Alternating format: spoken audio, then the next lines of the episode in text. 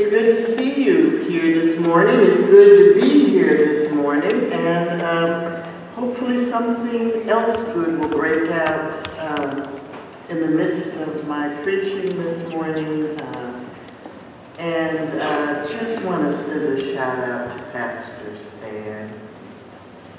He's the man.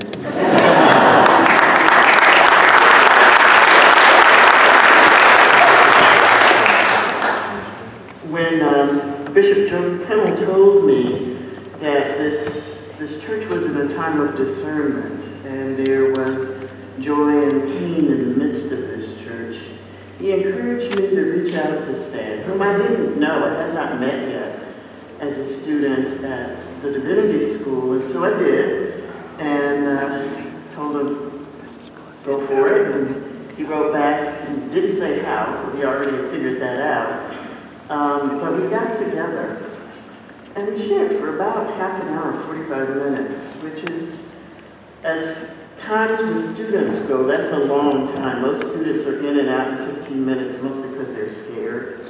So uh, even when it's good news, they're, it's like, and they're gone. And I was like, who was that? But Stan lingered.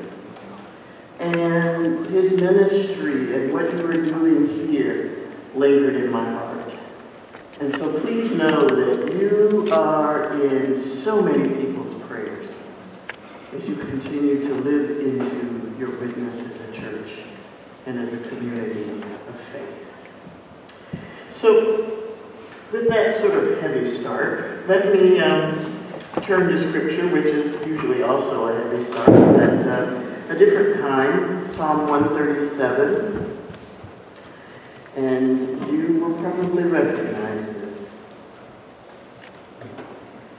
By the rivers of Babylon, there we sat down, and there we wept when we remembered Zion. On the willows there we hung up our harps, for there our captors asked us for songs, and our tormentors asked for mirth, saying, Sing us one of the songs of Zion. How can we sing the Lord's song in a foreign land?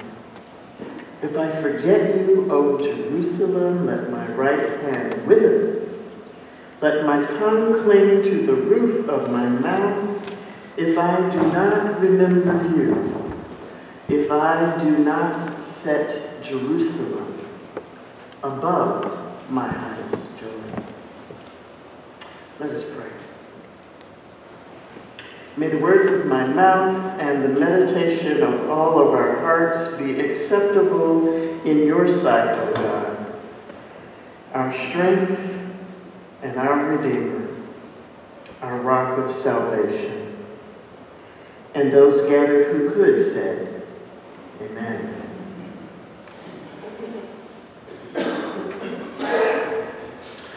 The people of Zion were not deceived. They still remembered. They remembered Zion, the source of their being, the place of their wholeness and renewal. They remembered home and centeredness and freedom. And because they could remember, they sat down as mourners. They had no heart for music or song. The harps hung silent on the willow trees. The songs of Zion, with their emphasis on the might and majesty of God, had fallen silent. God's song, they knew, belonged to the ritual of a temple that was no more. For the exiles, there were no songs of Zion. But there were songs of God. There were songs of the Creator, who alone calls worlds into being and sets before us the ways of life and death. It was this recognition that forced the exiles to cry out, How shall we sing God's song in a foreign land?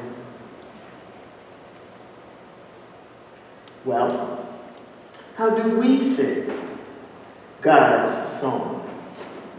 in a foreign land. As people of faith, we wrestle with this question. As we attempt to be faithful witnesses in the midst of the issues of our day, the issues that often make us feel and live as though we are in a strange land.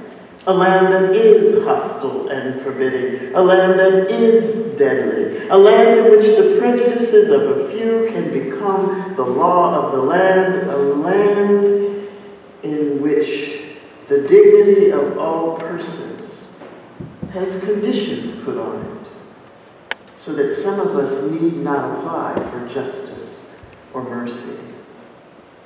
How is it that in this strange land we are called to sing God's song in the midst of the world's evils and hatreds and prejudices and violence.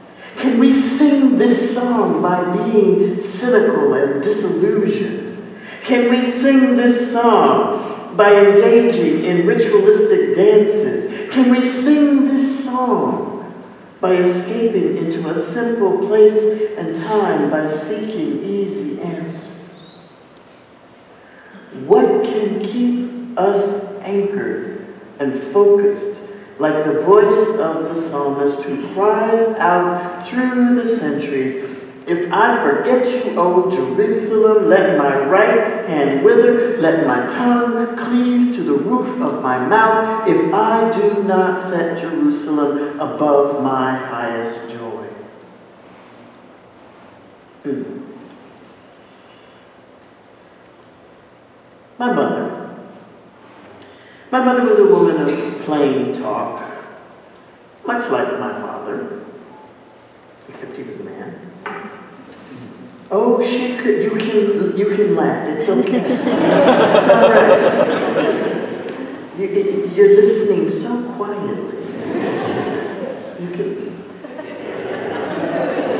I come from a tradition of call and response, so listening to quiet is a lot harder for me to gauge what's going on and if you're not speaking at me. So, but if that's not you, that's okay. I, know, I know this one too. But my mother. Mom was a woman of plain talk. Oh, she could be erudite if the situation called for it, but she preferred her meat well done, her coffee strong, and her talk straightforward. And one of the things Mary Towns always taught her daughters before she left for the other side of the Jordan is that you have to know where you want to be. You have to live your life standing on the promises. You must live in a radical hope that never accepts someone else's definition of wholeness, particularly if they're the only ones benefiting from it. You see, Mary Towns had been with the Lord. And she believed that you live your story, you sang your song, and remain steadfast in your faith and preach your witness, and God will take care of the rest if we just get out of God's way. Mama believed in hope. She taught us well that our lives may be the only chapter of Scripture somebody reads. And the miracle of God working in us is that God takes our brokenness, the threads of our lives, and weaves masterpieces. The hope Mama taught us about is powerful. It enables us to press onward when we feel like giving up. It enables us to draw strength from the future to live in a sometimes discouraging present. It makes it possible for us not for us to see the world not only as it is, but how it can be, must be. Mama's hope can move us to new places and turn us into new people. She taught us that we look at struggle as a sign of discord and turmoil, rather than realize that our faith demands from us seasons of struggle and moments of glory. Hope gives us the ability to recognize that no event in our lives, whatever its character, can imprison us unless we live into those prison bars. Mama taught us to refuse to scale down our aspirations to the level of the facts of our present situation because God is always calling us to move beyond the present to shape and mold a better tomorrow.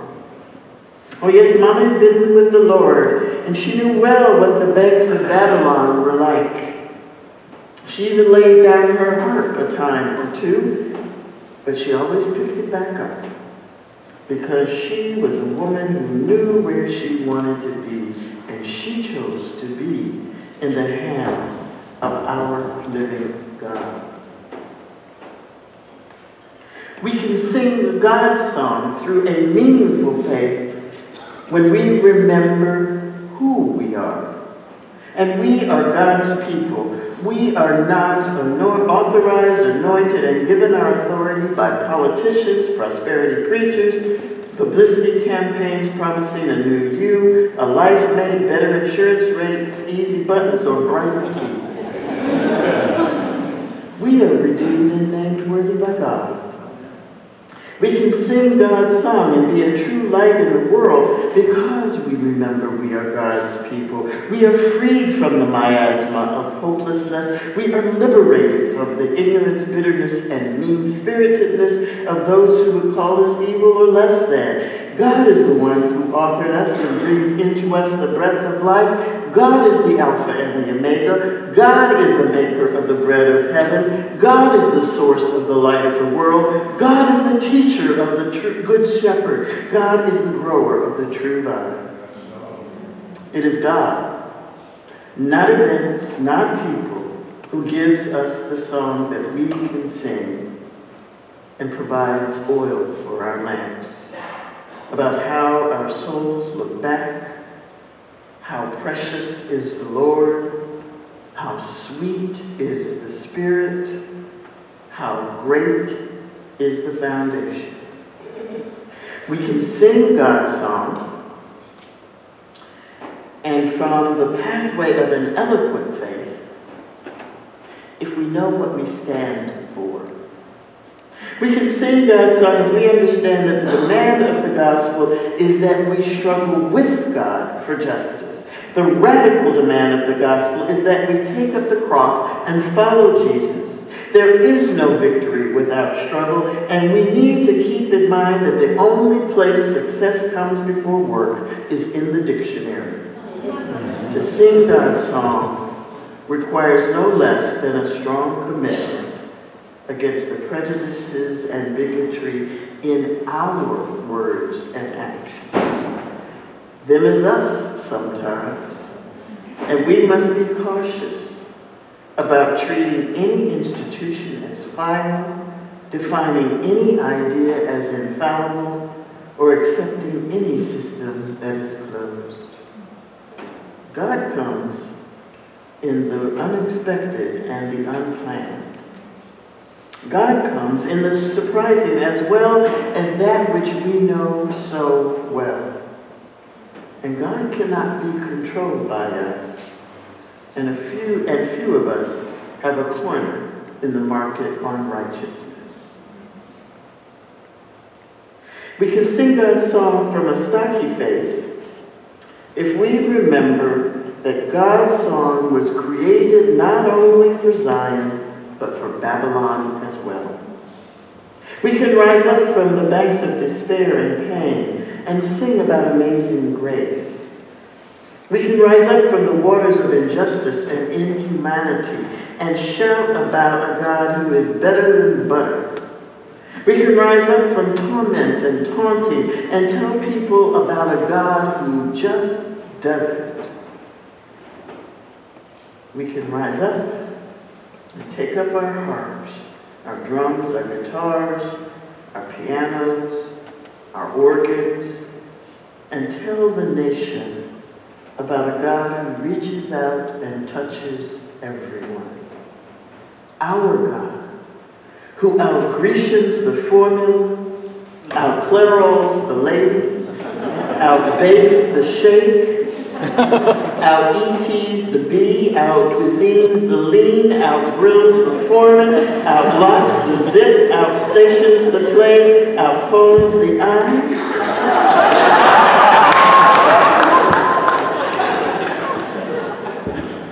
Sing songs of Zion. This generation, and we are that generation, are coming on strong.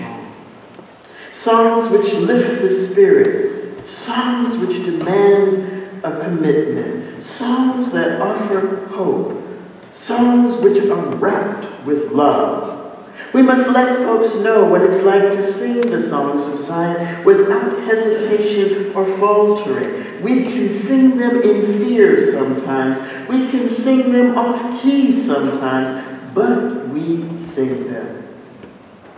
It's time to dry the tears of despair that you and I have shed and will shed by our own waters of Babylon. It's time to pick up as a righteous people, pick up our harps and sing. Sing, even when the times of life are failing. Sing, praying for our brothers and sisters in Paris, Beirut, Kenya, Syria, Nigeria, and far too many countries and more. Sing, standing witness to Roseburg and Charleston, Sing when you feel like running. Sing even when you're not sure you can keep standing. Sing when the candle has almost gone out. Sing when you're wrapped up, tied up, and tangled up. Sing in the midst of joy and laughter. Sing in the midst of a changing and changed church. Sing using your heart and soul. Sing using your mind and intellect. Sing using your witness, your hope, your love, your faith. Sing holding on to the watchlight. Sing, making a joyful noise unto the Lord. Sing, telling folks about that sweet inspiration. Sing, no matter how young you are. Sing, no matter how old you are. Sing when people tell you you have no gift for singing. Sing even when somebody has taken away the sheet music. Sing because you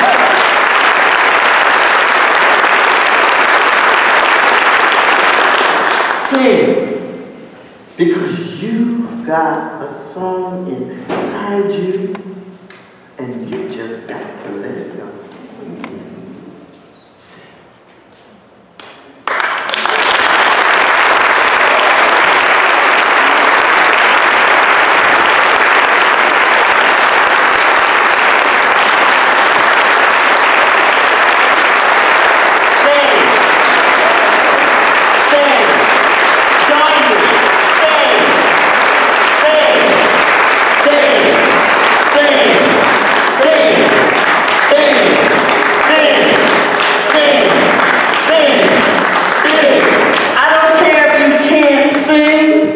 although I'm really glad you can. because I am not somebody who can carry a note much further than two street. But you've got to sing. You've got to believe in the story that God has placed inside you and is nurturing inside of you and is loving you as God does it. God loves you even when you can't love yourself. Sing that song. Go look for it if you're not sure what it is. If you listen, it'll be there. Sing.